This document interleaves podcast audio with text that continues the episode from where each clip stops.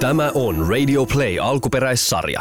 Maikkarin rikostoimittajat Jarkko Sipilä ja Pekka Lehtinen puivat viime vuosikymmenten kuohuttavia rikostapauksia niihin liittyvien äänitteiden kautta.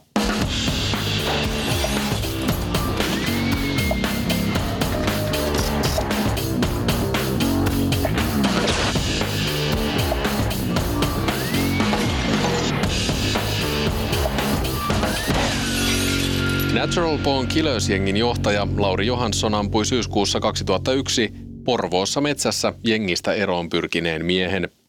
Elinkautisen saanut entinen jenginjohtaja tuli uskoon ja tunnusti kaksi muuta murhaa 2008.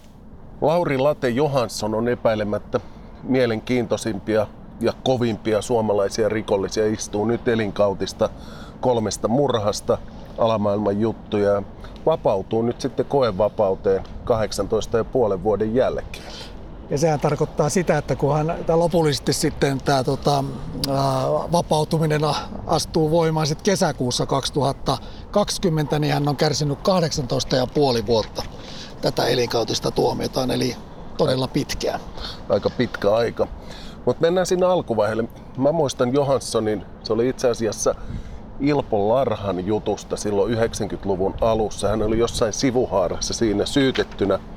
Ja Varjo nyrkkeili koko sen istunnon mm. ajan, kun seurasi sitä sieltä takapenkistä. Jäi mieleen, että aika erikoinen kundi kyllä. No oli joo, ja sitten tosiaan tämä NBK, eli Natural Born Killers, jonka hän perusti silloin.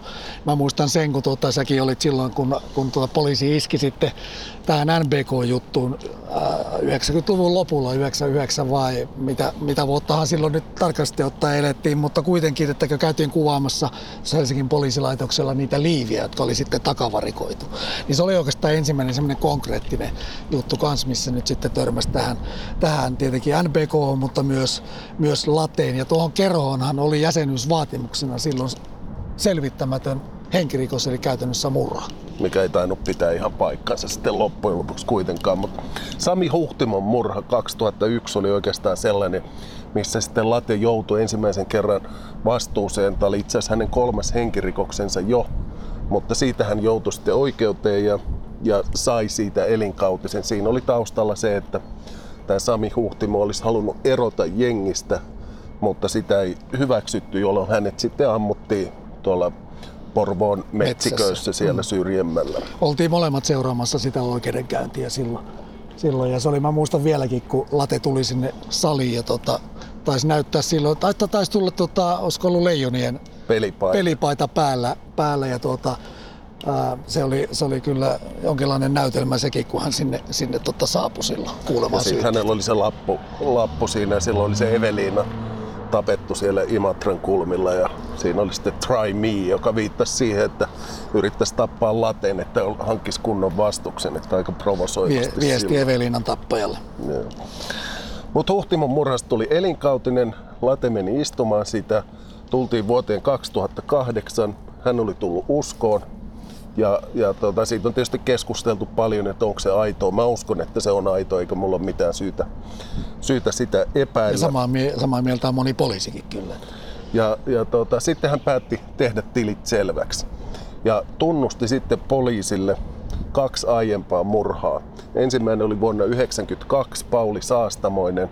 Mäkin muistan tehneeni siitä 90-luvun alussa juttuja Hesarin, kun olin siellä – Tämä Pauli Saastamoinen oli, oli huumekauppias, joka, alakauppias, joka sitten ilmeisesti oli velkaantunut latelle, ja joka, jonka hän sitten surmasi ja upotti sinne Hallan altaaseen, satama-altaaseen siellä Kotkassa. Ja toinen, minkä hän tunnusti, oli Remu Aaltosen veljen, Jari Aaltosen murha sitten. Ja siinäkin oli huumevelat, nämä, nämä tota, tai tämä motiivi, mikä siihen liittyy.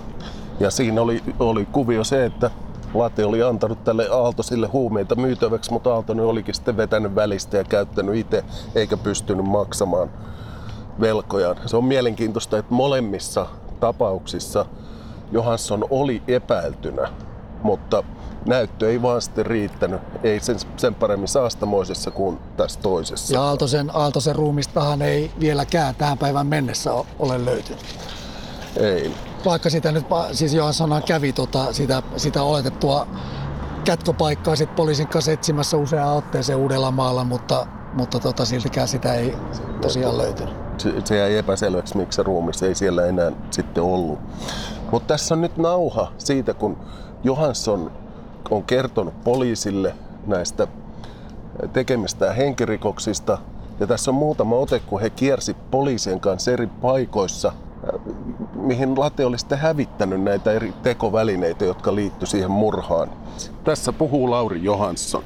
Ollaan Pernajan kunnassa Koskenkylän kylässä ja tässä on tämmöinen siltarakennelma, jossa on Jari Aaltosen murhassa käytetty ase ja aseen piippu ja äänenvaimen niin heitettynä tuonne sillan alle tuolta rannasta. Et jos, jos tämä on vaikka se äänenvaimen, niin se viskattiin suunnilleen tonne noin, vähän pitemmälle.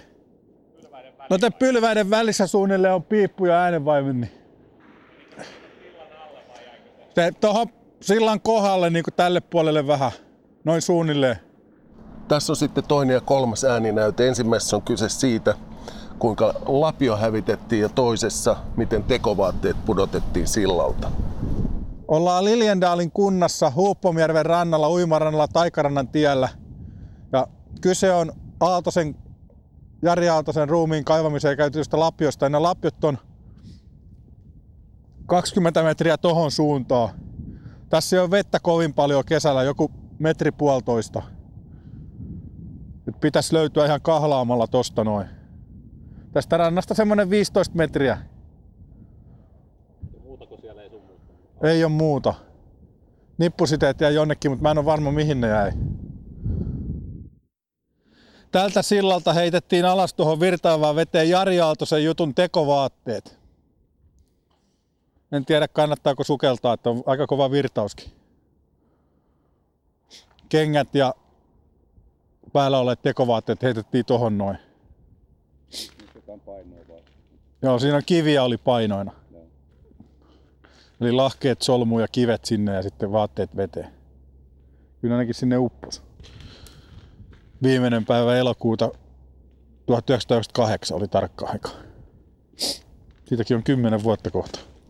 Eli tässähän oli latella pohjilla ja tosiaan se Huhtimon murrasta saatu elinkautinen ja nämä tuli sitten siihen päälle. Ja, ja tota, sitten tuossa niin yhdessä, oliko se 2015, niin Latea haki jo tätä, tätä mahdollista tota, ää, vapautumista elinkautisesta. Silloin hovioikeus ei vielä siihen suostunut, mutta nyt sitten on suostunut ja hän tosiaan pääsee koevapauteen nyt ensimmäinen joulukuuta ja lopullinen vapaus koettaa sitten kesällä 2020. Se oli se 18,5 vuotta, mutta tiedätkö mikä on pisin elinkautinen, jos siis unohdetaan tilanteet, missä ihminen on kuollut vankilaan? No tuommoista parikymmentä vuotta vähän reippaa veikkaisin.